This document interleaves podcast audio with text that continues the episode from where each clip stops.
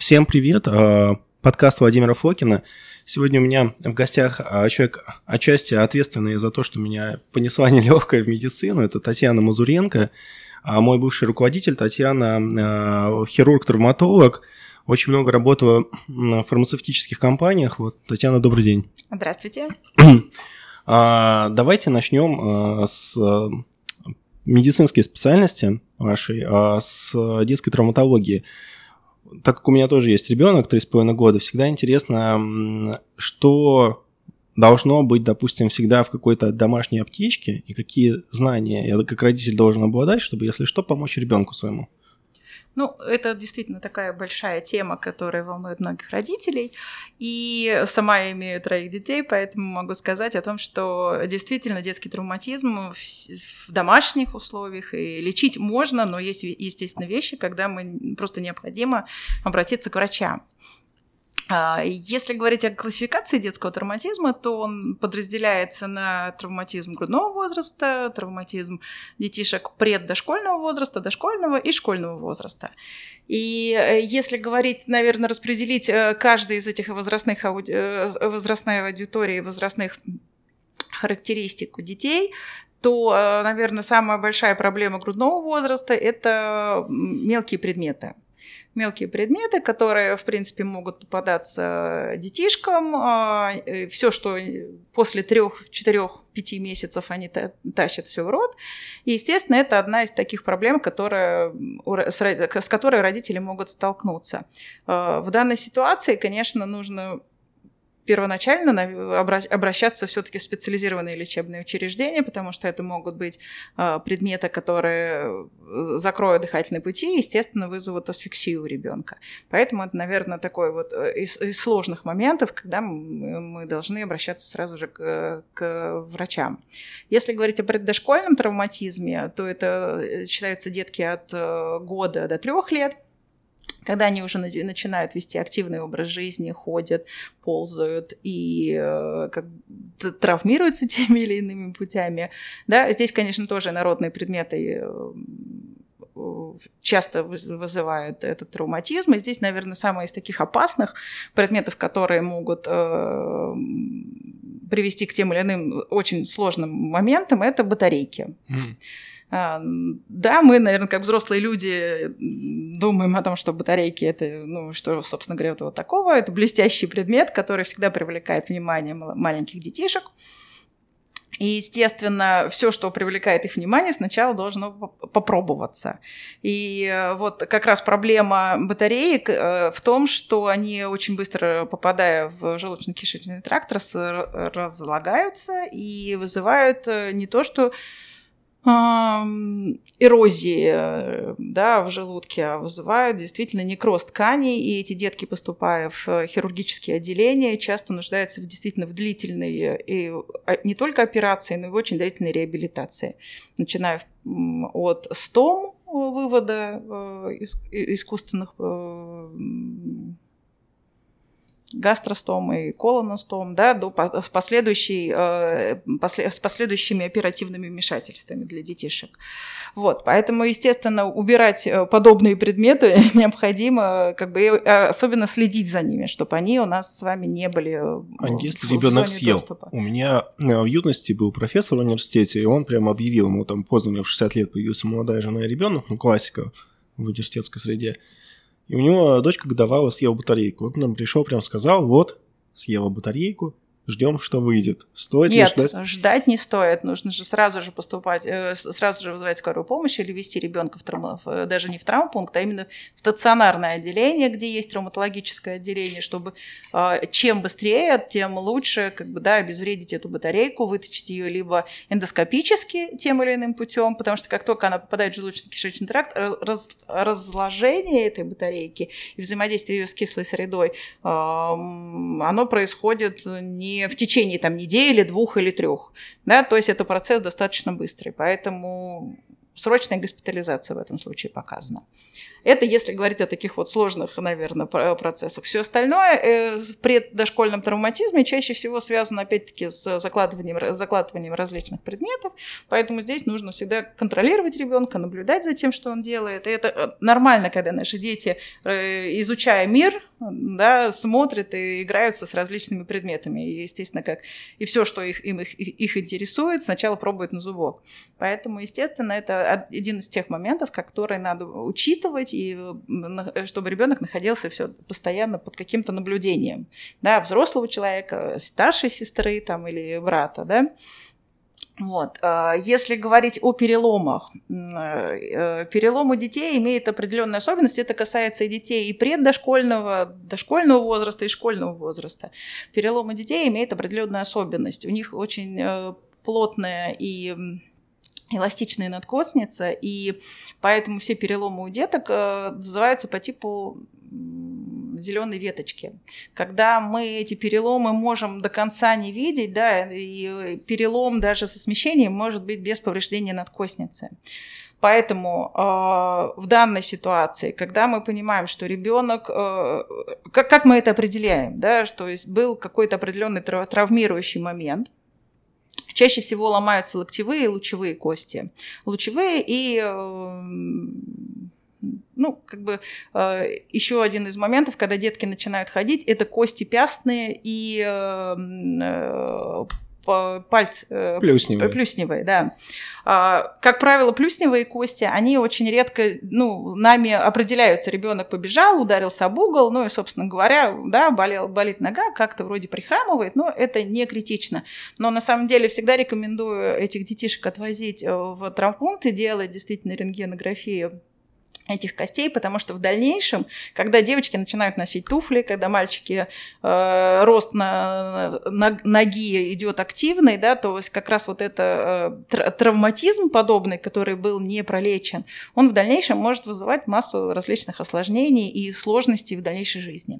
Если говорить о переломах трубчатых костей, как раз по типу зеленой веточки, да, здесь мы с вами должны понимать, что в домашних условиях быстрее всего мы с этим не справимся, поэтому опять-таки рекомендация направляемся в травмпункт, накладываем либо лангету, либо гипс. Ну и в течение 3 недель у детишек это все очень быстро заживает и срастается. Поэтому в течение 3-4 недель, в зависимости от перелома, мы все равно находимся в подобной ситуации с лангетами, либо в гипсе. Что еще из таких сложных травм и частых травм может быть, это рассечение кожи, как правило, либо головы, либо каких-либо других мест, потому что дети, чаще всего это, наверное, все-таки головы касается, когда детки бегают, носятся, не видя косяков, и при этом там, возможно, там запнулись, полетели и опять-таки разбили голову.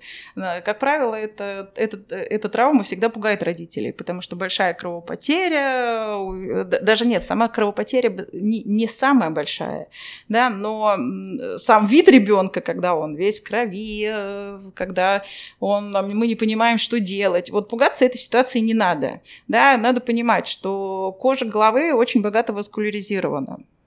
Естественно, кровотечение будет достаточно обильным, но это не критичная кровопотеря, которая могла бы быть из локтевой, сонной там, или любой другой артерии или вены. Да, это кровотечение, которое пугает внешне, но на самом деле чаще всего боимся мы именно сотрясения мозга или в дальнейшем развития отека мозга, а не именно кровопотеря, которая связана с этой травмой. Поэтому при подобной ситуации вам необходимо обработать рану ребенка.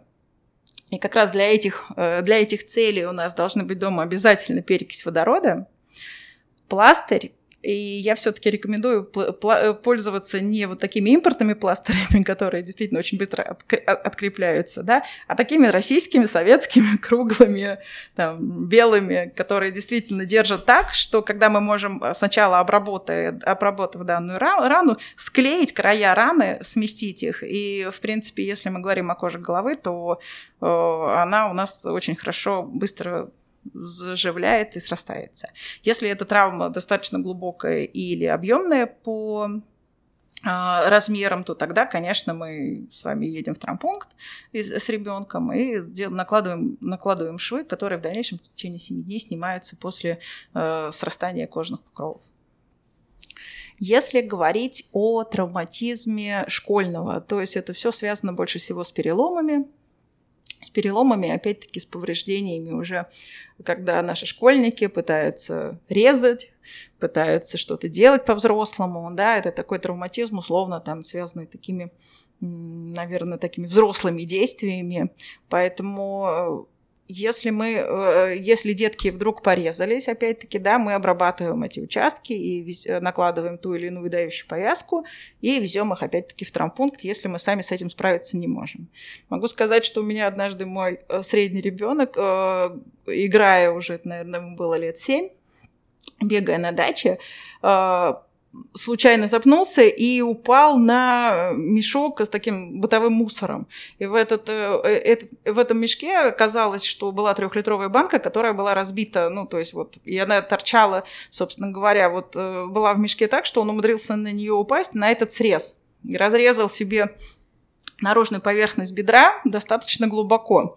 Ну, никаких сосудов он не задел, слава богу, да, но вот кожа была практически вывернута. Могу сказать, что, естественно, как дети еще ничто, они боятся нам об этом сказать, да, то есть если вы видите, что у вас ребенок напряжен, да, что что-то могло произойти, то все-таки попытайтесь у него выяснить всю ситуацию, что произошло там, как бы, да, где это произошло, что, потому что, чтобы это все была возможность вовремя принять те или иные меры. Так вот, что касается моего Кирюхи, мы ему обработали и склеили, собственно говоря, вот пластырем в 3 местах. Стянули эту кожу, свернули ее обратно и тянули, даже не потребовалось нам наложение швов.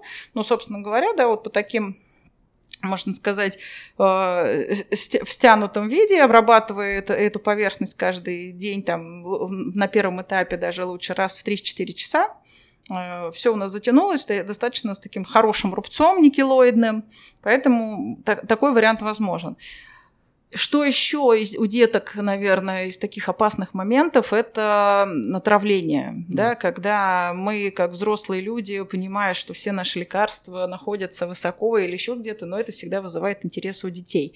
Они видят, что мы это используем, бабушки используют, и им там становится лучше, поэтому при данной ситуации, если ребенок наглотался тех или иных таблеток, то, конечно же, здесь необходимо промывание желудка.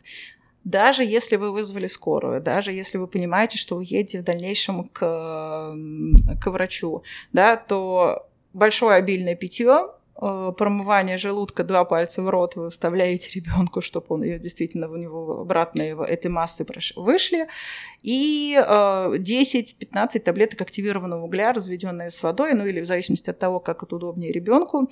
Некоторые любят активированный уголь кушать так, некоторые любят развести, собственно говоря, в жидкости, но если вы думаете, что активированного угля достаточно 1-2 таблеток, вы глубоко ошибаетесь. То есть основная задача наша – нейтрализовать тот или иной химический препарат и быстро его и вывести.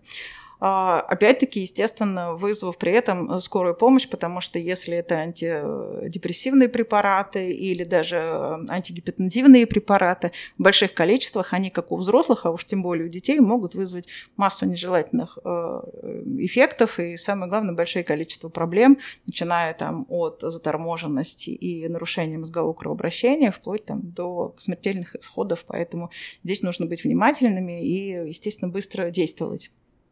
Угу. Интересно.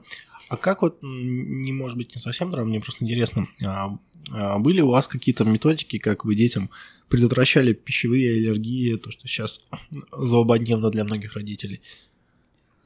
Ну, если говорить о пищевых аллергиях, то, наверное, здесь очень много зависит от ребенка, да, то есть, как правило, родители, когда наблюдают за своими детьми, понимают, на чем, с каким из препаратов или с каким из продуктов эта аллергия вызвана. Если говорить о проявлениях пищевых аллергий, то, конечно, у детишек до 7 лет она может вызвать, помимо высыпаний, которые, как правило, бывают у деток, и которые мы видим, да, вплоть до астматического или бронхоастматических компонентов с нарушением дыхания. Да, если у вас ребенок с бронхообструктивным компонентом и астматическим, да, это может аллергологический компонент может вызвать и проявление этих заболеваний. Я могу сказать, что у меня сын, он как раз с бронхообструктивной, и у нас дома всегда есть ингалятор. Если какая-то обструкция, которая может быть как вызвана как аллергической природой, так и инфекционной природой, потому что, как правило, детки на любую там инфекцию, если они обструктивные, они реагируют как раз бронхообструктивным кашлем и обструкции, то мы с ингалятором идем сразу на бронхолитиках и на пульмикорте. То есть это один из тех компонентов, которые мы сразу как бы дышим, да, ингалируем себе. Ну, ребятам, если говорить об аллергических реакциях, то, конечно, это применение антигистаминных препаратов. И если вы понимаете, что ваш ребенок едет в лагерь, да, или там вы идете в какую-то среду, где будут кошки, на которых у вас аллергия, да, или там собаки, кролики, или еще кто-либо, все-таки антигистаминный препарат, желательно пролонгированного действия, вы должны с собой ребенку предварительно дать, чтобы не вызвать тот или иной побочный эффект с более выраженной симптоматикой. Поэтому, кроме антигистаминных, быстрее всего мы навряд ли что-либо сможем. Да, возможно, как бы здесь нужно посмотреть, это как бы и иммунную систему ребенка, потому что все равно в любом случае любая аллергическая реакция, она в том числе зависит от нашего иммунитета, каким образом как бы он устроен. Нет, вариантов миллион, просто это сейчас большая же проблема, что в развитых странах растет количество аллергиков в целом гораздо. И единственная живая гипотеза – это так называемая иммунологическая гипотеза, что у нас все слишком стерильное по сравнению с более простым, просто организованным обществом. И поэтому наша иммунная система не натренировывается в достаточной степени на реальных целях и в каких-то моментах начинает выдавать залпы на нейтральные антигены из окружения. И, например, один из классических... У вас же есть домашние животные. Uh-huh. Один из классических способов, просто в Штатах было исследование, они сравнивали разные группы, которые живут раздельно, типа амишей. Вот у амишей почти нет вообще никаких аллергий. Они заметили у них, что у них повышенное количество нейтрофилов в крови. И оказалось, что они просто живут, как раньше в деревнях жили. Вот их дом, тут же сквозная дверь в хлев, тут же животные, то есть даже не отдельное здание, а просто сбоку открывается дверь, у меня так у прабабушки было, и сразу вот хлев. И у них просто организм постоянно вынужден бороться с бактериями и животными, и у них как бы иммунная система тренировывается на реальных целях, и нет причин срабатывания на такое. Я тоже всем людям говорю, у которых есть проблемы с этими различными пищевыми вещами, но как вариант вы просто можете завести себе домашнее животное, оно будет постоянно... Извините, если что-то приносить, если особенно собака. И в какой-то мере это будет тренировать. Потому что сейчас есть проблема, то, что антигистаминные препараты, они предназначены на какой-то период. Если их постоянно принимать, одни приведут к тому, что количество гистаминовых рецепторов увеличится. Вот, и если их принимать постоянно, как бы... У меня сейчас, извините, чуть простудился... У меня у знакомого сейчас есть такая ситуация. У него родственница, у родственников девочка, и ей начали сначала давать антигистаминные препараты. У нее непереносимость гистамина, если очень грубо, там, не вдаваясь в подробности. Гистамин плохо выводится. Вот, с этим можно работать, ничего такого неизвестного нет. И там такая ситуация, что сначала дают антигистамины, сначала улучшение, потом через некоторое время наш организм довольно хитрый, гистамины рецепторов увеличиваются, и симптоматика, наоборот, ухудшается. И они повышают еще дозу, и эффект еще хуже. Есть, наверное, если говорить об этой девочке, то действительно у нее просто особая специфика, но не могу согласиться по поводу первоначальной версии, да, с домашними животными. Я все-таки рекомендую всем людям, которые хотят, имея детей, заводить тех или иных домашних животных, все-таки сделать тесты на то, что, потому что если можно, да, как клин клином, да, но не всегда это действует. Когда мы даем большую дозу тех или иных антигенов, да, думая, что мы вызовем там хороший иммунитет, и в дальнейшем как бы, да, не будет аллергической реакции на данное животное. Не всегда так получается. Все-таки задумываясь о приобретении того или иного животного, сделать скрининг на иммунологические, да, на аллергические реакции. Потому что, когда мы добавляем, увеличиваем тот или иной антиген, не всегда мы можем ожидать выработку определенного иммунитета, да, и стабилизацию ситуации. Порой, и чаще всего так бывает, когда мы видим ухудшение ситуации, когда увеличивается количество реакции антиген-антитела, да. Да, и в дальнейшем мы просто приводим к ребенку к тому, что у него уже не только на там, собачью или кошачью шерсть аллергии, да, а развивается вообще сенсибилизация организма к тем или иным воздействием, да, и мы это не всегда хорошо, поэтому ну, я бы не брала бы как 100%, да. Нет, у некоторых детишек, наверное, есть такая, опять-таки, все зависит от аллергена, все зависит от его внутренней системы антиген-тела, да, каким образом его иммунная система работает, но в любом случае, заводя тех или иных животных или вообще имея ту или иную аллергическую реакцию, там, я не знаю, некоторые на орехи, на шоколад, да, нужно все-таки следить за детьми, что они едят, и контролировать, и делать именно скрининг анализов по поводу того, что понимание того, какой аллерген все-таки вызывает ту или иную проблему. Ну да, я имею в виду просто животные для пищевой аллергии, то есть, ну, да, конечно, надо было говориться, что нужно сначала проверить, не вызовут ли животные сильной аллергии. Я еще своему ребенку с детства давал все, прям вот совсем чуть-чуть. Прям вот совсем чуть-чуть, но давал всего. Ну, такого, что можно было давать с размерного возраста. Ну, я считаю, что как бы если есть вообще выраженная аллергическая реакция на что-либо... У моего нет, я просто на всякий случай даю всё. Значит, у него просто нету самой предпосылки к тем или иным аллергическим проявлениям. То есть, значит, организм функционирует так, что у него нету никакой зависимости от каких-либо неблагоприятных факторов, которые могут вызвать аллергическую реакцию. А что в целом дома стоит иметь родителю, ну, для каких-то таких стандартных детских случаев? Вот, практически вас как врача-педиатра уже начинаю расспрашивать. Ну, нос, сопли для кашля. Вот, ну, я имею в виду аптечка детская, что в ней, какие компоненты? Можете называть лекарством, можете называть не вот, в общем... Как вы видите? Если как бы поднимаясь снизу вверх, да, то... Ой, сверху вниз. Если говорить о... нос, да, то это и любые сосудосуживающие капли, потому что как только мы видим грудных детей или любых других детишек, у которых ринорея из носа, она имеет тенденцию у них спускаться по задней стенке носоглотки и попадать в дыхательные пути, в дальнейшем вызывая вот этот влажный кашель непродуктивный, да, который необходимо лечить. Как только мы применяем сосудосуживающие капли, то этой ситуации мы ее ликвидируем, поэтому в любом случае сосудосуживающие капли – это то, что необходимо. Если говорить о профилактике инфекции, то я все-таки склоняюсь к тому, что в каждой аптечке должен быть обязательно мазь с антибиотиками, которые мы можем закладывать, даже с антисептиками, наверное, да, это эндометациновая мазь, которую, в принципе, мы можем закладывать в носовые ходы.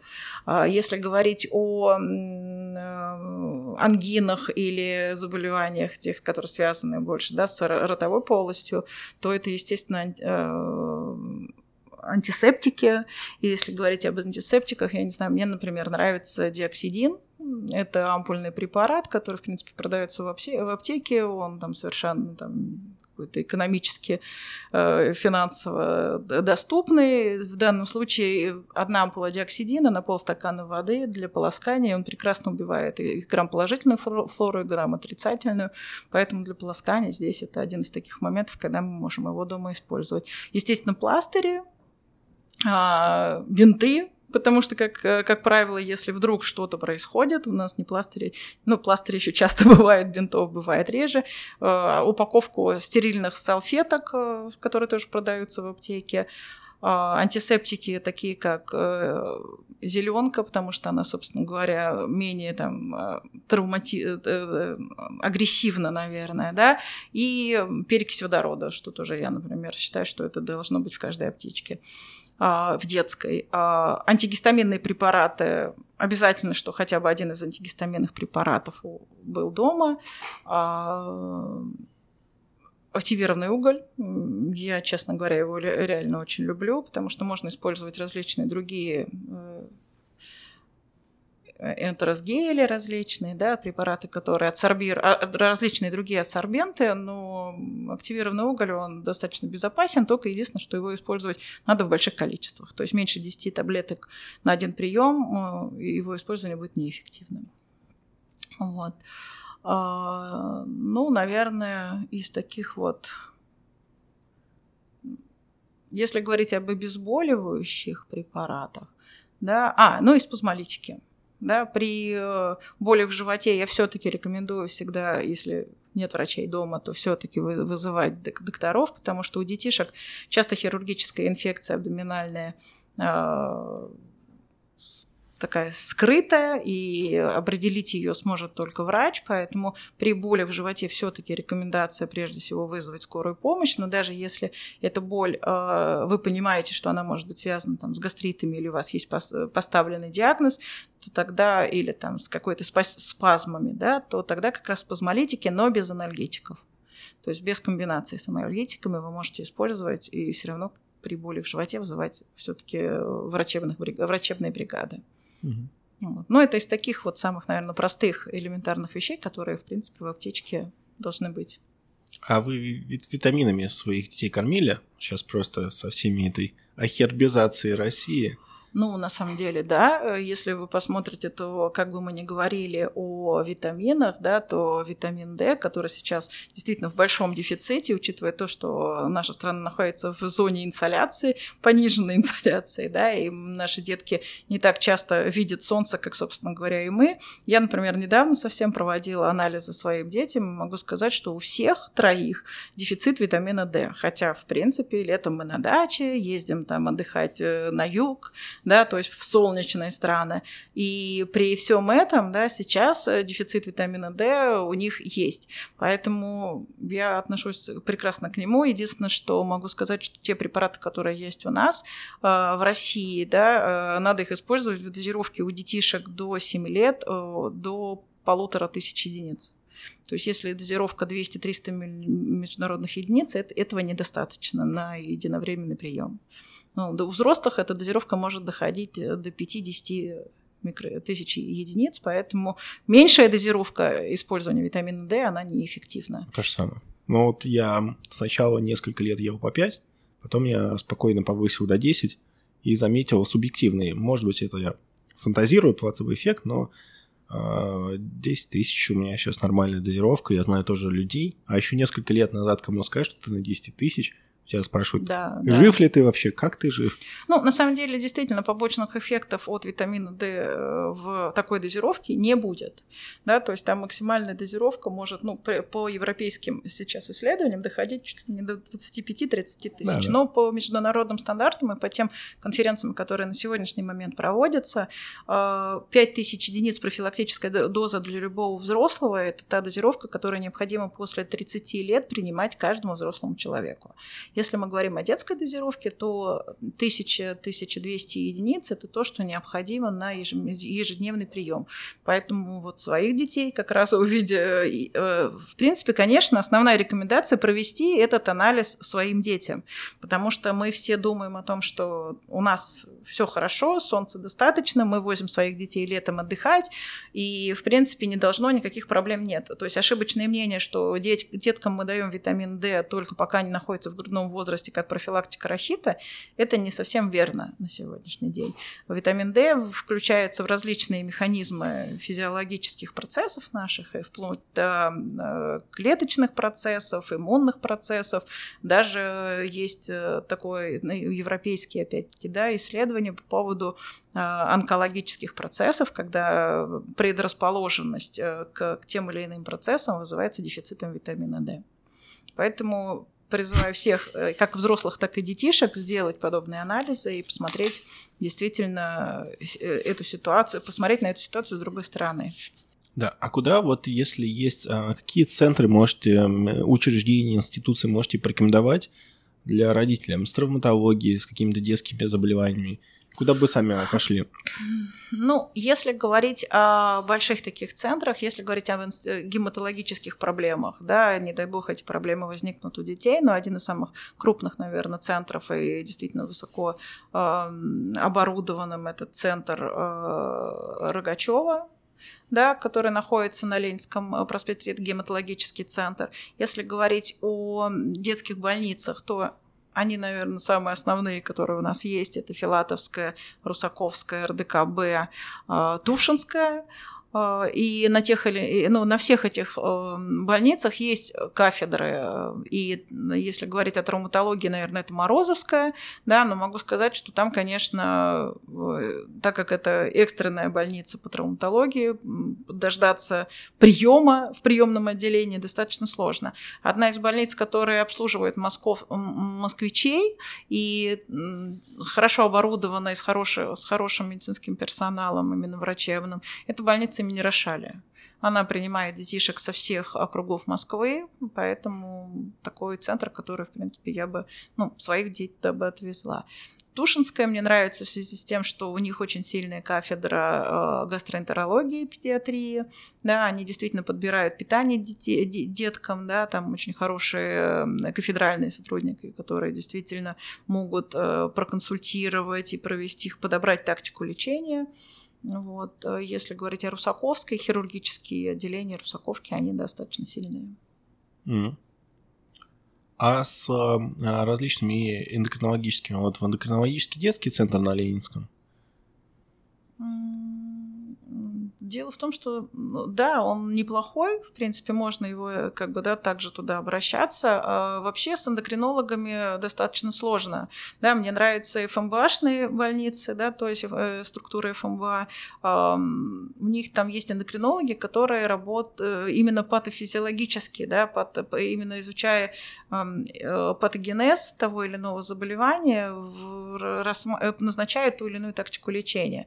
Потому что если говорить об эндокринологическом заболевании, какой-то одной единой причины, не всегда можно ее найти. Ну, меня интересует, на самом деле, ну, есть редкие вещи, типа афранных заболеваний, есть.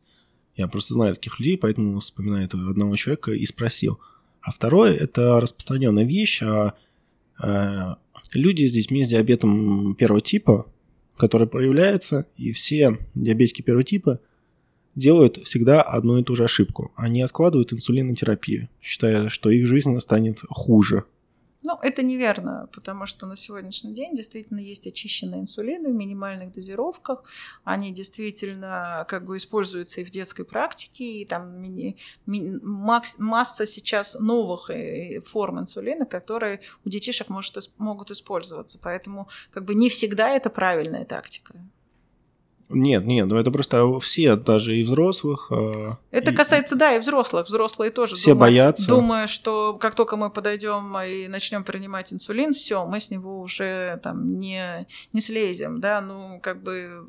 Я не вижу проблемы. На самом деле здесь нет проблемы, да, те последствия, которые могут быть у пациента, не принимающего инсулинотерапию, они значительно критичнее, чем если ему будет подобрана тактика лечения и просто не будет тех осложнений, которые мы можем иметь, если не лечимся. Ну да, вот, например, что бояться гормонально-заместительной терапии пожизненной, если вы, например, круглый год едите практически витамин D3. Тот же, он в 3 реакциях от холестерина, тот же, по сути, гормон по своей структуре. Ну, по структуре, да, но мы не можем витамином D заменить какие-либо другие. Нет, да, я имею в виду то, что вы принимаете постоянно, по сути, гормональный препарат, но по структуре очень близкие, просто мы его так серьезно не воспринимаем пока почему-то. Вот, а других вещей, или, например, люди, у которых гипотиреоз, они же принимают и живут. Ситуация с гормонотерапией, она, наверное, была просто изначально, врачебным сообществом немножко изменена и, может быть, неправильно подано, да, аудитории пациентов, потому что, ну, раньше действительно были там одни формы гормонов, того же самого инсулина, да, там была определенная дозировка, сложность дозирования, да, там возможные передозы, возможные побочные эффекты в связи с низкой очищенностью, да, продукта. Сейчас мы говорим о том, что действительно технологии шагнули там на 10-20 шагов вперед, и бояться использования гормонотерапии – это, ну, как бы прошлый век. Сейчас масса препаратов гормональных, которые с минимальными дозировками и использование которых увеличивает репродуктивный возраст женщины, да, дает возможность ей забеременеть, уменьшают проявление заболеваний того же самого сахарного диабета, последствий этого заболевания. Да. Если терапия подобрана верно, если действительно грамотный эндокринолог понимает механизм развития того или иного заболевания и назначает тактику лечения. Я могу привести пример, когда у нас мальчик, одноклассник моей младшей дочери с индексом массы тела, повышением индекса массы тела на 45%, да, провел все анализы, и у него недостаток был тестостерона. И, извините меня, ему необходимо было использовать в дальнейшем, как бы, да, гормонотерапию в минимальных дозировках, чтобы просто, помимо того, чтобы снизить вес, еще нормализовать свою в дальнейшем. Сейчас он мальчик, сейчас ему 8 лет. Да? Но, извините меня, он выйдет во взрослую жизнь, ему нужно быть отцом. Может, если он потом будет использовать, как бы, да, то тактика лечения будет совершенно в других дозах и совершенно в других, как бы, да, с другими последствиями. И если бы он сейчас отказался бы от использования, да, определенной терапии, которую ему назначил эндокринолог, неизвестно, что у него было бы в 18-20 лет. Но... А сейчас все стабилизировалось. Он снизил массу тела на 18 килограмм, он похудел. А я забыл, как это называется у меня. Вот Костя Саблин, друг мой, эндокринолог, с которым я веду, он рассказывал свои врачебные будни, что к нему приходили пациенты, мужчины, там, парень у него был в Средней Азии, у которого какая-то, я забыл, как это называется, когда, в общем, по сути, нет яичка. Uh-huh. Вот. И что там был парень, 23 года или 27, ему нужно было жениться, а он выглядел как мальчик 13-14-летний. И он просто ему влепили гормонально-заместительную терапию, и у него сразу, а так вот он был уже запущен, у него, соответственно, и половой орган был маленький, недоразвитый. И есть вот эти люди XXY-хромосомы, я забыл, Клиффингер или как еще синдром называется, когда тоже обычно эти люди как раз полные, у них недоразвитые, у них мужские половые органы, так как есть XXY, у них там ряд проблем вот, как раз гормональных, и, как правило, все эти истории тестостероновые у них тоже есть, это актуально. Да сейчас, мне кажется, наоборот, это, к сожалению, очень большой вектор вот этой противовозрастной терапии, это как раз гормональный заместительный фактор. Не какие-то интервенции в жизнь, диетарный образ жизни, чтобы человек более полноценно жил, и, грубо говоря, не профилактические меры улучшения здоровья, а именно заместительные. У мужчин это, грубо говоря, тестостерон, тем более тоже форм полно. У нас, к сожалению, еще не США, у нас там нет сублингвальных, разных коротких форм. Если там, как в Штатах, там при травматологии я читал, что они... Сначала короткие формы, которые лучше попадают в мозг, а у нас это какой-нибудь Небида там раз в несколько месяцев или в полгода, и счастливый дедушка какой-нибудь 70 лет, который... становится папой. Ну, не по крайней мере, они живет полной жизнью. Ну да, наоборот, они же... Частный побочный эффект – это же тестикулярная атрофия и как раз стерильность. Поэтому как раз возрастом, когда уже тебе в 70 лет особо-то дети не нужны, и ты даже случайно их не хочешь сделать. Как раз они раз и все. Наоборот, скорее, есть некоторые врачи, клиники, типа вот Калинченко, вот, которые слишком сильно, то есть кто бы к ним не приходит, они всех сразу фигачат тестостерон, что, наверное, совершенно неправильно. Нет, все должно быть, как бы, да, дозозависимо. Дозозависимо в зависимости от пациентов. Нельзя всех мерить, да, равнять под одну единую гребенку, да, и здесь, когда дело касается гормонотерапии, здесь очень важна лабораторная диагностика, здесь очень важное взаимодействие и как бы, да, соотношение между теми или иными факторами и теми или иными лабораторными показателями. Как бы, да, когда мы видим там повышение инсулина, это не все... повышение глюкозы, это не всегда значит, что первоначально причина, да, в поджелудочной железе. Мы можем посмотреть, что, может быть, дело-то больше уже в более высших структурах мозга, да, и надо смотреть, как бы, откуда растут ноги. чтобы правильно действительно не только поставить диагноз, но и назначить тактику лечения. Да, вообще эндокринология, она становится со временем, там очень много нюансов, но плюс все в том, что она в целом интуитивно понятна, потому что все секретируется, само себя регулирует. Ну, понятно, это, мне кажется, наоборот, как раз эндокринология, одна из самых таких сложных наук, потому что действительно все очень взаимосвязано. Ну, вообще, как бы человеческий организм — это такое запрограммированное, взаимосвязанное единое целое. И действительно, когда мы имеем ту или иную болезнь, да, она, как правило, самое основное для доктора — найти причину. И как только мы понимаем, что да, причина найдена верно, то лечение любой болезни закончится выздоровлением. Не всегда это получается. Эндокринология как раз та область медицины, когда причинно-следственные связи, они очень выражены. Единственное, что не очень много хороших, грамотных эндокринологов, которые так глубоко, да, понимают эту специфику. Поэтому, наверное, для каждого пациента эндокринологического профиля важно найти того эндокринолога, который докопается до конечной истины, отправит по всем необходимым лабораторным анализам и сделает из этого, все это проанализирует и сделает правильный вывод и назначит ту тактику лечения даже гормональными препаратами, которая приведет к результату и которая приведет к условно выздоровлению, да, того или иного пациента. В Москве у именитых эндокринологов в одной клинике, куда я хожу, там к урологу на чекапы, то у него есть... Там есть, забыл, даже если бы я не забыл, я бы не стал называть, чтобы еще больше не создавать поток людей. Там есть какая-то известная женщина-эндокринолог, к ней запись вперед на 3 месяца аж. То есть их и так-то немного, если не ошибаюсь, сколько там, меньше 6 тысяч в России. Да, вот. Да. А вот хотел бы все-таки о детях поговорили, вернуться к нашим баранам из серии нашего фармацевтического рынка, где вот, в общем-то, мы с вами так или иначе потихоньку обитаем.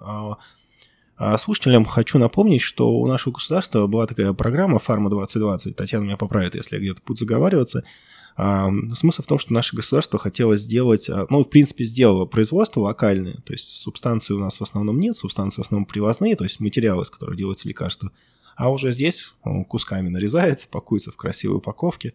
Вот, они это, в принципе, успешно сделали. Российские фармацевтические компании после советского времени, они, то, что английская фраза «from zero to hero», чтобы не говорить, что из грязи в князи, но это будет не просто некрасивый эпитет, но тем или иначе очень многие российские компании, они очень сильно выстрелили, скажем так. У них были небольшие продажи, небольшие обороты.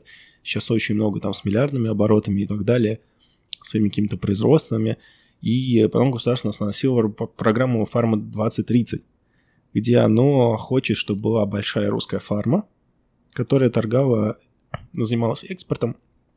Потому что, в принципе, российские компании не дженериковые, то есть они, когда компания лекарства теряет патент, можно выпускать его аналоги. Соответственно, компании, которые выпускают аналоги, не нужно проводить клинические исследования, и этому, а скопировать молекулу и создать, а точнее, большая часть расходов будет всегда идти на клинические исследования. Это, в общем, две большие разницы по деньгам, и дженерик выпустить очень недорого, вот. Ну, то есть, грубо говоря, вот есть там препарат Сиалис от эрективной дисфункции, у него закончился патент, вышел какой-нибудь Тадафил Северная Звезда, или Тева выпустил дженерик, там Динамика лонг, зачем-то они его отозвали. То есть Тадафил Северная Звезда стоит 7 раз дешевле. Вот. И, в общем, государство хочет... И государство, я так понимаю, понимает, что прогрессивная фарма может быть только компания-оригинатором, которая создает для этого мира какие-то вещи. Просто как вот вы оцениваете наши вот отечественные перспективы создания каких-то... Понятно, что у нас есть какие-то вакцины и рынок глобальный. Вот как наша страна найдет наше свое какое-то место в этом мире, уже сложившемся, в принципе, рынком, где нас там особо с распростертыми объятиями никто не торопится ждать. Ну, на самом деле, да, действительно, Володя прав в связи с тем, что препарат, который оригинальный, который произведен той или иной компанией, он действительно там требует больших затрат. Но могу сказать, что на российском рынке есть действительно прекрасные новаторы, которые разрабатывают препараты, да, есть компании и научно-исследовательские институты, которые разрабатывают нанотехнологичные продукты, и да, у нас и у меня есть знакомые, например, которые разработали препарат, запатентовали, да, для лечения гепатитов, да, и гепатитов, и вообще вирусных заболеваний, причем что маркеры ставятся на клетку атипичную, да, на которой по дальнейшему воздействует вирус, воздействует препарат. У нас есть одна из компаний, такая как ФармЗащита, которая сделала, собственно говоря, единственный стабильный серотонин в мире. И другого подобного препарата нет. Внутривенный серотонин стабильный есть только в России. Поэтому, на самом деле, возможностей много. Умов у нас тоже вполне достаточно, хватает. Единственное, здесь все будет зависеть от финансирования. И учитывая то, что сейчас действительно есть компании российские, которые вышли на тот уже топ-уровень, когда они могут вкладывать свои средства в развитие новых продуктов, это как бы один из хороших моментов. Я думаю, что за этим есть будущее. Интересно. А что вы, кстати, думаете про то, что вообще в другую сторону? То есть, если подытожить, проблема не в производстве, в принципе, производители все транслируют, что проблемы в научных кадрах и производствах как бы нет, а проблема, в принципе, в доступах на другие рынки. Нет, проблема больше в финансировании. В деньгах, да? Проблема финансирования. Любая разработка, помимо разработки идеи, нужно вкладывать деньги в то, чтобы эту разработку довести до конечного результата, да, провести как раз клинические исследования, как, собственно говоря, и для западной фармы, и для биг-фармы, которые производят тот или иной оригинальный препарат, путь от идеи до ее реализации занимает от 7 до 8 лет, потому что все это время занимает производство молекулы, стабилизация молекулы, клинические исследования на всех различных уровнях, начиная от мышей до людей, и, собственно говоря, потом только вывод продукта на общий рынок. Вот. Если говорить о дженериках, то да, действительно, здесь все правильно, что когда мы имеем оригинальный препарат, он имеет пятилетний там, или там, более летний патент, да, который в дальнейшем заканчивается, и дженерики, покупая этот патент, производят подобную молекулу. Да, поэтому мы объясняем стоимость дженерических продуктов более низкой. Да, то есть она объяснима. А если говорить о российском сегменте, то сейчас как раз большая часть фармацевтических компаний, она возлагает большие надежды на маркировку лекарственных средств, на то, что будет возможность отследить путь лекарства от завода производственного, да, до конечного потребителя. Это, конечно, большой плюс, когда мы будем обезопасим себя от дополнительных подделок. А вот сразу и уйду от той темы, о которой хотел сказать. Хорошая тема. Очень многие люди до сих пор считают, что в аптеках очень огромный риск подделок. Вот такой. Как вы относитесь к этому, в принципе, мифу? Я просто всегда всем объясняю, что... Нет, это реальный миф. Да, что это реальный миф, потому что любой потребитель, покупая препарат, может сказать о нежелательных явлениях. Причем, что по этим нежелательным явлениям, те или иные нежелательные явления, в том числе, если он считает, что препарат подделан, да, он может обратиться с этим к производителю, написав официальное письмо, приложив фотографию препарата, где написана серия, срок годности и вот все моменты, которые есть на упаковке.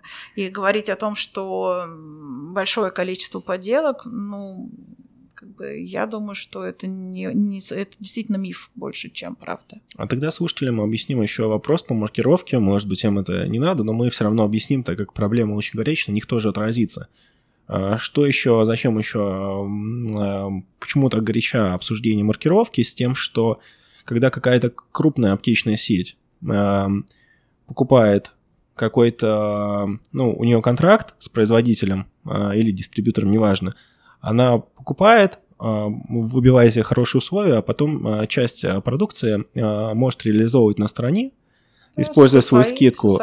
И проблема в том, что как в ритейле в обычном есть, потом и крупные аптечные сети все отчитываются по вторичным продажам, что они закупили, и они, и более мелкие поставщики, все обращаются обратно к производителю, что давайте нам ретро-бонус, бэк-маржу за то, что мы продали такой объем. Закупили у вас, точнее, такой объем. И этих переливов, так называемых переливов в рынке, 12%, и, грубо говоря, когда уберут эту проблему, не повлияет ли это на цену для потребителя? Нет, как раз это быстрее всего снизит цену для потребителя. Почему? Потому что сейчас, да, самая большая проблема именно для поставщиков, для производителей в том, что вот эти переливы существуют. И на самом деле этих переливов значительно больше, чем 12%, особенно если мы будем говорить о госпитальном рынке. Если мы говорим о коммерческом рынке, это может быть не так выражено, да, то есть они есть, но там проще это отследить. Да, если мы говорим о госпитальных закупках больших, да, то здесь как раз вот такая ситуация возможна, когда в дальнейшем препарат может идти в ритейл. Да, и естественно, как бы, да, компания-производитель, да, действительно имеет вопрос от продавцов о снижении цены за счет объема. Да, в данном ситуации, когда мы будем иметь маркировку, она позволит как раз уйти от таких двойных схем и позволит все-таки снизить стоимость препарата в аптечной сети. Ну да. Потому что не будет повторных перепродаж. Потому что мы живем в капитализме, и, грубо говоря, как бы кто не хитрил из участников товаропроводящей цепочки, платить за все равно будет конечный потребитель. И у меня еще такой вопрос. Как, на ваш взгляд, если на фарм-рынке ограничат бэк-маржу, как это сделали в ритейле, то есть бэк-маржу там ограничили законодательно до 5%, повлияет ли это негативно на цены для потребителей? Негативно, быстрее всего, это не повлияет, да. Но если говорить о том, что на фарме, в принципе, ограничена бэк-маржа, особенно по рецептурным и препаратам ЖНВЛС. Да, что мы имеем, как бы, что ЖНВЛС, максимальная наценка, по-моему, 8%, если я не ошибаюсь. Да, поэтому по этим препаратам мы как имеем фиксированную цену в аптеках, так она и будет. По безрецептурным препаратам рекомендованное ограничение цены для аптечных сетей бэк-маржи по 35%. Поэтому если будет ограничение бэк-маржи на государственном уровне до того или иного процента, потому что по БАДам порой накрутки могут составлять и 100, и 150%. Поэтому если будет ограничение, покупатель только выиграет от этого, но вряд ли мы проиграем. Интересно, спасибо. Я просто думал наоборот, что они ограничат, а аптеки будут наоборот увеличивать наценку. Вот и все. За счет чего? Но вот если у них будет меньше бэк-маржа, они будут это перекладывать с производителя на потребителя. То есть, грубо говоря, у них там бэк-маржа будет не там 30-40%, а 5%. И они тогда наценку будут делать на это уже пропорционально дороже. Нет, как правило, для аптеки бэк-маржа, которая... То есть нет, немножко по-другому строится сама ценообразование. Да? Есть определенная цена от производителя. В дальнейшем эта цена предоставляется дистрибьютору с возможной той или иной скидкой, да, в зависимости от объема. Дистрибьютор ставит свою цену с определенной маржинальностью. И эта цена, опять-таки, с определенной скидкой переводится в аптечную сеть в зависимости от объема. И аптека сделает свою определенную маржу, которая фиксирована государством. То есть какой-то обратный бэк-маржи для производителя здесь мы не будем иметь. Нет, я имею в виду для... для потребителя эта маржинальность, она фиксирована. И поэтому как только мы будем... как ЖНВЛС фиксирована на 6%, да, а остальные препараты фиксированы не более чем на 35%, за исключением БАДов и парафармации. Когда здесь наценка со стороны аптечной сети может быть больше. А как вы думаете, во-первых, если до онлайн-торговли дойдет дело, не убьет ли оно отчасти ритейл аптечный, особенно в таких каких-то труднодоступных небольших населенных пунктах, где и так 1-2 аптеки на населенный пункт и... я думаю, что все-таки онлайн аптеки рецептурных препаратов не будет никогда. Но это давно уже вопрос решенный. Что касается безрецептурных форм и парафармации, мне кажется, каждый... Ведь есть же онлайн-магазины электроники, да, и это ни в коей мере не убило М-Видео, Эльдорадо или какие-либо другие крупные магазины, да, поэтому, учитывая то, что сейчас аптечные сети монополизируются, да, и консолидируются в крупные такие конгломераты, то я думаю, что вот эти большие аптечные сети навряд ли... на самом деле... Диджитализация бизнеса, она просто как раз приводит к укрупнению, к монополизации, потому что где-то было 8 игроков, как раз мы на рынке электронного ритейла, который вы упомянули, мы это видим, что по сути сейчас один игрок под разными вывесками, всеми владеет примерно одни и те же люди, неважно, как называется, видео, Эльдорадо, это Ну, да. Все одно и то же, что для потребителя нехорошо. А аптечный рынок, он как раз все еще дробленый, нет особо участников, у которых там больше 5-6%. Ну, сейчас они как раз объединяются. Это вот на сегодняшний момент дает им возможность все-таки, да, подвыкручивать руки, собственно говоря, производителям. Еще как. Да. В дальнейшем, я думаю, что выкручивание рук уже будет со стороны диджитализации как раз. Диджитал-продвижения и интернет-возможностей. Но, опять-таки, это будет касаться только безрецептурных форм и парафармацевтических препаратов. Ну, кто... умеет, уже научился и рецептурку удаленно покупать, это несложно делать. На сегодняшний момент это как бы в любом случае незаконно. Кроме как, да, если мы ставим там галочку по поводу того, что мы недееспособны и не имеем возможности там прийти сами за лекарственным препаратом, но рано или поздно это будет контролироваться в любом случае каким-то образом. Я думаю, что государство придет к тому, что не будет подобной возможности. Не, ну масштабно нет, но мелкие поставщики есть. Они сейчас как делают хитро? То есть, грубо говоря, они договариваются с врачом, у врача есть какой-то короткий номер, вот, ты просто звонишь в аптеку, ну, за кэш, естественно, говоришь короткий номер врача, и все, что хочешь тебе. Если ты знаешь этот номер и знаешь врача, они потом могут позвонить там врачу проверить, врач там, конечно, за это получает маленький подарочек.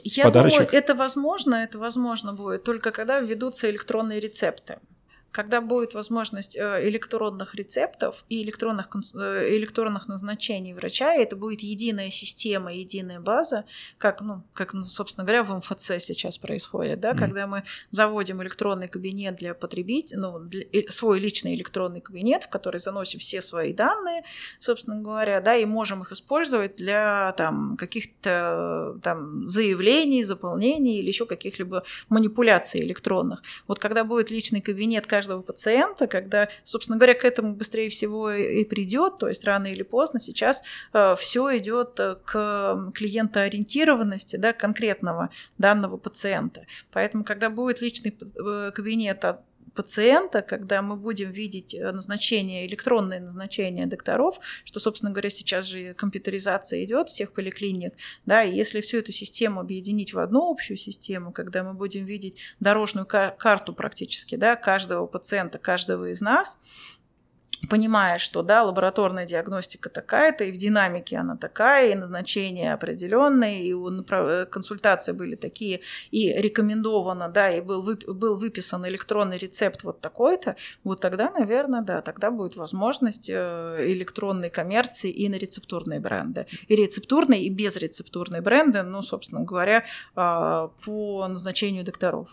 А еще такой вопрос, а как вы относитесь к тому мнению, вот, у потребительского часто распространенное мнение, как про лекарства-поделки, что на Западе лекарства лучше.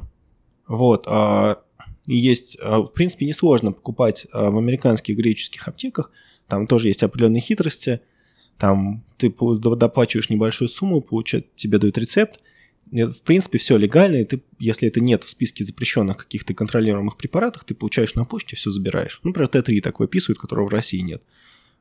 Ну, если говорить о препаратах, которых нет в России, да, наверное, это возможно. Все остальное, в принципе, все препараты, которые есть на российском рынке, они, возможно, с другими названиями, но есть на европейских рынках. Ну, даже если вы возьмете обычный анальгин, которого, собственно говоря, на других европейских рынках нет, эффективность его, в принципе, ничем не хуже, чем каких-либо других препаратов. Поэтому говорить о том, что давайте возьмем, если это экономически более выгодно, наоборот, то, возможно, да. Там логика другая, что если того, что да, что у нас тут этого, либо если нет у нас этого препарата, нет, да? Но если препарат подобный есть, если у нас есть представленность там производителя там Hoffman-La Roche, Novartis, Sandoz или там Sanofi, да, они присутствуют на нашем рынке, и эти препараты есть у нас, то смысла ввести их из-за рубежа совершенно никакого нет. Если говорить о фасовке, да, вот то, что мы говорили, да, о том, что до по-моему, 2010 года, когда Big Pharma практически большей частью была, ну, государственно узаконено то, что она будет иметь здесь свои фасовочные заводы, да, и помимо только представительства, чтобы существовать на российском фармацевтическом рынке, была обязательная линия, да, по не производству, а по фасовке тех или иных препаратов, но самом деле могу сказать, что поступающая субстанция, она поступает практически в капсулах, да, в таблетированной форме, либо в капсулированной форме. И на российских заводах происходит только фасовка их в упаковке. Да, это действительно уменьшает стоимость препарата. И если вы заметили, даже тот же самый там Тамифлю, да, который, собственно говоря, фасовался здесь, его стоимость как бы не критично повышается по сравнению с другими продуктами. Но у нас еще здесь хорошо работает наш ФАС, потому что он следит за тем, когда, ну, допустим, если выходит какой-то препарат, у него нет аналогов, они сравнивают цены с пулом стран из Восточной Европы, если, грубо говоря, в России хоба, какой-нибудь производитель поднял цену в 13 раз, он за это получает по голове. К ним, ну, причем у нас делают аккуратно, не просто, а к нему приходят и спрашивают, почему вот у вас цена в России в 13 раз больше. Так случай есть. Это правильный подход, потому что, собственно говоря, понимаешь, что самое основное, наверное, для каждого потребителя, для каждого из нас, это прежде всего здоровье. Да? И здоровье нас, как родителей, здоровье наших детей, здоровье наших близких, потому что можно иметь массу там денег, каких-то машин, дач, квартир, всего что угодно, но если нет здоровья, то, собственно говоря, все остальное, оно меркнет. Поэтому, естественно, да, это ненормально, когда делают бизнес, да, и причем что нездоровый бизнес на здоровье людей. Ну, да, тут, ну, это еще про это шутил Карл Маркс, что если нет такого преступления, которое капиталист не совершит за 100% прибыли. Но на самом деле то, что я хотел сказать, логика у людей про вот лекарства из Европы другая, грубо говоря, там. У нас, я сейчас цены говорю из головы, они нерелевантны. То есть, грубо говоря, у нас пачка левотироксина стоит $25, а в Европе она стоит €25, значит, у них она работает, у нас она не работает. Полнейшая глупость. Вот, ну просто это миф. Вот второй, с которым я сталкиваюсь после лекарства поделки. На мой взгляд, наоборот, если у нас дешевле, лучше взять у нас, тем более... В России сейчас все стараются получить GMP-сертификацию, и хотя ходят, конечно, различные байки, как это происходит, но тем не менее есть GMP-стандартизация, когда каждый этап производства независимо проверяется третьей стороной, он плюс-минус надежный. Ну, если он не за взятку получен. Ну, на самом деле это получается так же, когда, если сравнить стоимость бензина. Если у нас он стоит 47 рублей, а в Европе он стоит €68. Так точно. Да, и нам что, в Европу ездить заправляться, бензин из одной трубы идет. Поэтому все то же самое с лекарственными препаратами. Если он там в 3 раза дороже, он, наверное, там лучше. Да, ни в коей мере. Вот. Еще у меня из головы вылетело. Кстати, вот хотел спросить про страховую медицину. Как вы думаете, у нас будет ли такая система, как в Европе, США? Почему я спрашиваю? Потому что я сталкивался с несколькими ситуациями.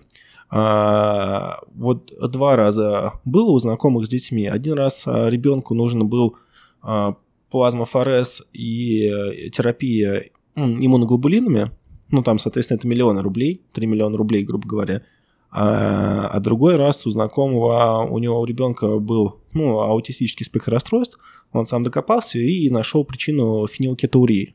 Ну, там повышенная концентрация фенилаланина в мозгу, он нейротоксичен, он плохо выводится.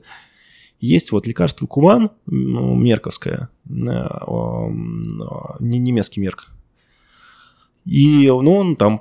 Терапия бы стоила $70 тысяч рублей в России. Соответственно, если это была бы страховая медицина там в США, пусть безумно дорогая, с кучей минусов, но он бы, оплатя страховку, он бы получал бы это лекарство не за 70 тысяч, а там за $700. Ну, что касается страховой медицины, да, на самом деле мы просто сами не очень владеем информацией, какие у нас есть возможности.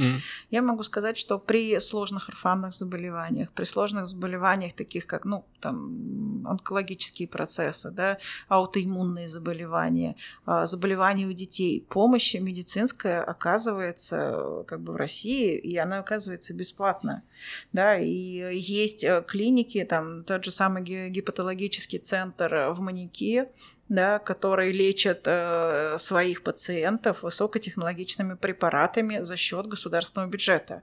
Есть онкокластер в Боткинской больнице, который возглавляет Давыдов, собственно говоря, который возглавлял раньше институт на Каширке, да, онкологический центр на Каширке.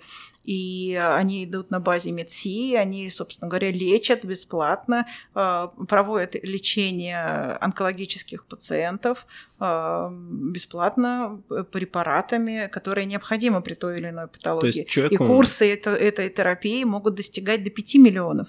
И они финансируются через ОМС государственные. Но для того, чтобы все это понимать, для того, чтобы это знать, нужно там, получить квоты. Опять-таки, вот недавно буквально мы столкнулись с семьей. У нас у сестры моей двоюродной, у дочки врожденный вывих бедра, 18 лет. Ей проводили эндопротезирование на базе Первоградской больницы. Эндопротезирование всегда, как бы, да, это платная процедура. Здесь ей сделали индивидуальный протез, ну, эндопротез бедренного сустава, да, установили его, провели реабилитацию, и все это было сделано по квоте бесплатно. Просто мы сами не знаем, куда нам идти, что нам делать. Да, если вдруг кто-то сталкивается с подобной ситуацией, задайте вопросы своим докторам, которые вас лечат, докторам, которые есть в ваше окружение, нам, в конце концов, да, там, Володе, мне. И всегда есть выход, всегда можно найти возможность пролечить эту патологию бесплатно. То есть на сегодняшний момент по ОМС можно это сделать. Просто этого нужно добиваться, и добиваться достаточно сложно. То есть этот путь непростой. Но сделать это можно, если эти препараты разрешены в России. Если, естественно, этих препаратов в России нет, вот тогда да, тогда ситуация усложняется. Но если препарат разрешен в России, добиться подобного лечения, качественного, правильного, можно. То есть просто сейчас со всеми увлечением модными различными докторами, этими глупыми терминами типа биомедицина, интегративная медицина, не нужно забывать, что нужно ходить в ИПУ, добиваться квот, добиваться диагнозов. Если нужна степень, то обязательно, чтобы была степень инвалидности, прочих официальных диагнозов и, соответственно, квот, и лечение, и, в принципе, очень много чего можно... много всего, что можно сделать бесплатно. Терапии иммуноглобулинами точно можно, потому что мы их сами в России довольно много производств их. Да, да. Но я говорю, здесь этот путь непростой. Чтобы заниматься, то есть пройти этот путь, да, действительно нужно знать хотя бы какую-то точку начального отчета, да, и идти по нему, непросто, но можно. Спасибо, я думаю, это важно, но, в принципе, это оптимистичная нота, я думаю, тогда постепенно будем уже заканчивать, потому что получается так, что если вам нужно какое-то дорогостоящее лекарство, есть, в принципе, шанс добиться того, чтобы вы его получили. Да, потому что... Опять-таки, если говорить, например, да, это наш менталитет, наверное, российский, в том, что нужно пройти каким-то окольным путем, да, с кем-то договориться, кому-то заплатить. Я вам могу сказать, что в Московской области на сегодняшний день есть 6 перинатальных центров, в которых бесплатно проводится ЭКО для пациентов всей России по квотам. По квотам всей России для пациентов Московской области бесплатно. То есть, если женщина не может забеременеть,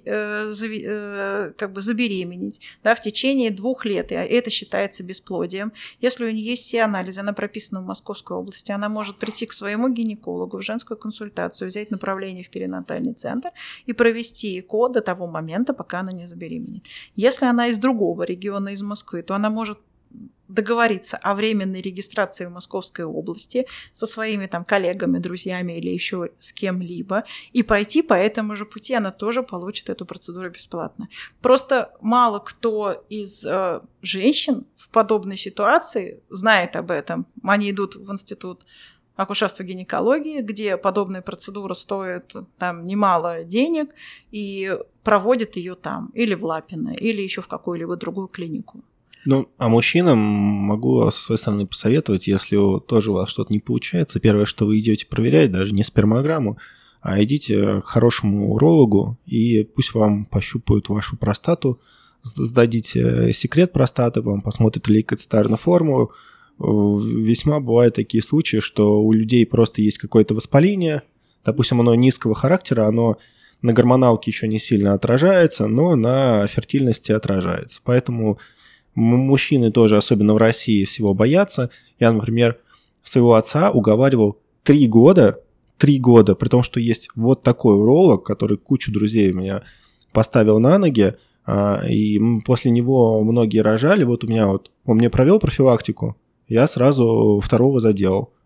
Вот, хотя, казалось бы, вроде все хорошо было. Вот, то есть он эти тонкие... И 2 года уговаривал человеку, у которого было уже серьезно там все вот эти принципы воспаления в предстательной железы, причем если это человек возрастной, соответственно, там как минимум доброкачественная гиперплазия предстательной железы, то есть нужно сначала исключать онкологию, а потом уже ковыряться в воспалении.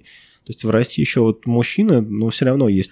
Ну да, это опять-таки менталитет того, что мужчины считают, что все проблемы с беременностью связаны с женщинами, но на сегодняшний момент ситуация совершенно обратная, да. Что, как правило, у женщин проблема эта не настолько выражена, как у мужчин, когда у нас масса проблем, связанных там со слабостью сперматозоидов, которые не имеют того настолько быстрого двигательного аппарата, либо имеют воспалительные процессы, которые опять-таки вызывают подобную ситуацию. И проблема, ну, на сегодняшний момент это даже не 50 на 50, это, наверное, 65 на 45, на 35, да, когда все-таки эта проблема связана больше с мужчинами, чем с женщинами. Но поэтому здесь нужно проверять обоих партнеров, да, и обязательно, если есть подобные проблемы, исследоваться параллельно. Просто есть такая еще фишка в целом медицинская, это называется двигать референс. Потому что известная вещь, когда, грубо говоря, ну, в тех же США, как вот, ну, все на них ссылаются, там раньше, например, гипертензия, у них был отсечка 180, потом они понизили до 160, и, соответственно, получили несколько миллионов больных. У них также где-то в 80-90-е годы было... Они сделали более жесткими критериями диабета 2 типа. Соответственно, сразу получилось много миллионов людей и с тем, и с тем, и много перекрестных. И что касается мужчин, допустим, даже если у вас нормальная спермограмма, вы имеете в виду, что за последние 40 лет норма количества там, спермы, активных сперматозоидов снизилась в мире где-то в 2 раза. То есть ваша как бы норма – это... лет там 50 назад вы бы считались недостаточно фертильным, потому что современный мир, много работы, там все эти стрессы, все эти узкие джинсы и все на свете, даже баня. У меня один друг, он не мог забеременеть, тоже проверялись, оказалось, что он просто любил баню, он через день ходил в баню, и у него не было активных... Да, при этом, как бы, да, если вы не хотите забеременеть, ежедневные встречи с женщиной также дают вам безопасный секс последующий. Классика жанра, да, то есть у вас не копится достаточного количества, то есть, активных сперматозоидов, как на 3-4 день происходит, и вы не можете просто осеменить, грубо говоря, свою партнершу. Действительно, это так. И много таких интересных историй. Но мы, наверное, постепенно свернемся. Татьяна, большое спасибо, что уделили время. Про детей было очень интересно, и взгляд на фарм-рынок тоже был освежающий. А с точки зрения того, что у нас много чего можно... Напоминание, что у нас, я сам про это забыл, много чего можно добиться без денег, было таким очень приятным, освежающим и вселяющим надежду. Ну, хорошо, спасибо, что пригласили. Да, всем счастливо. До свидания.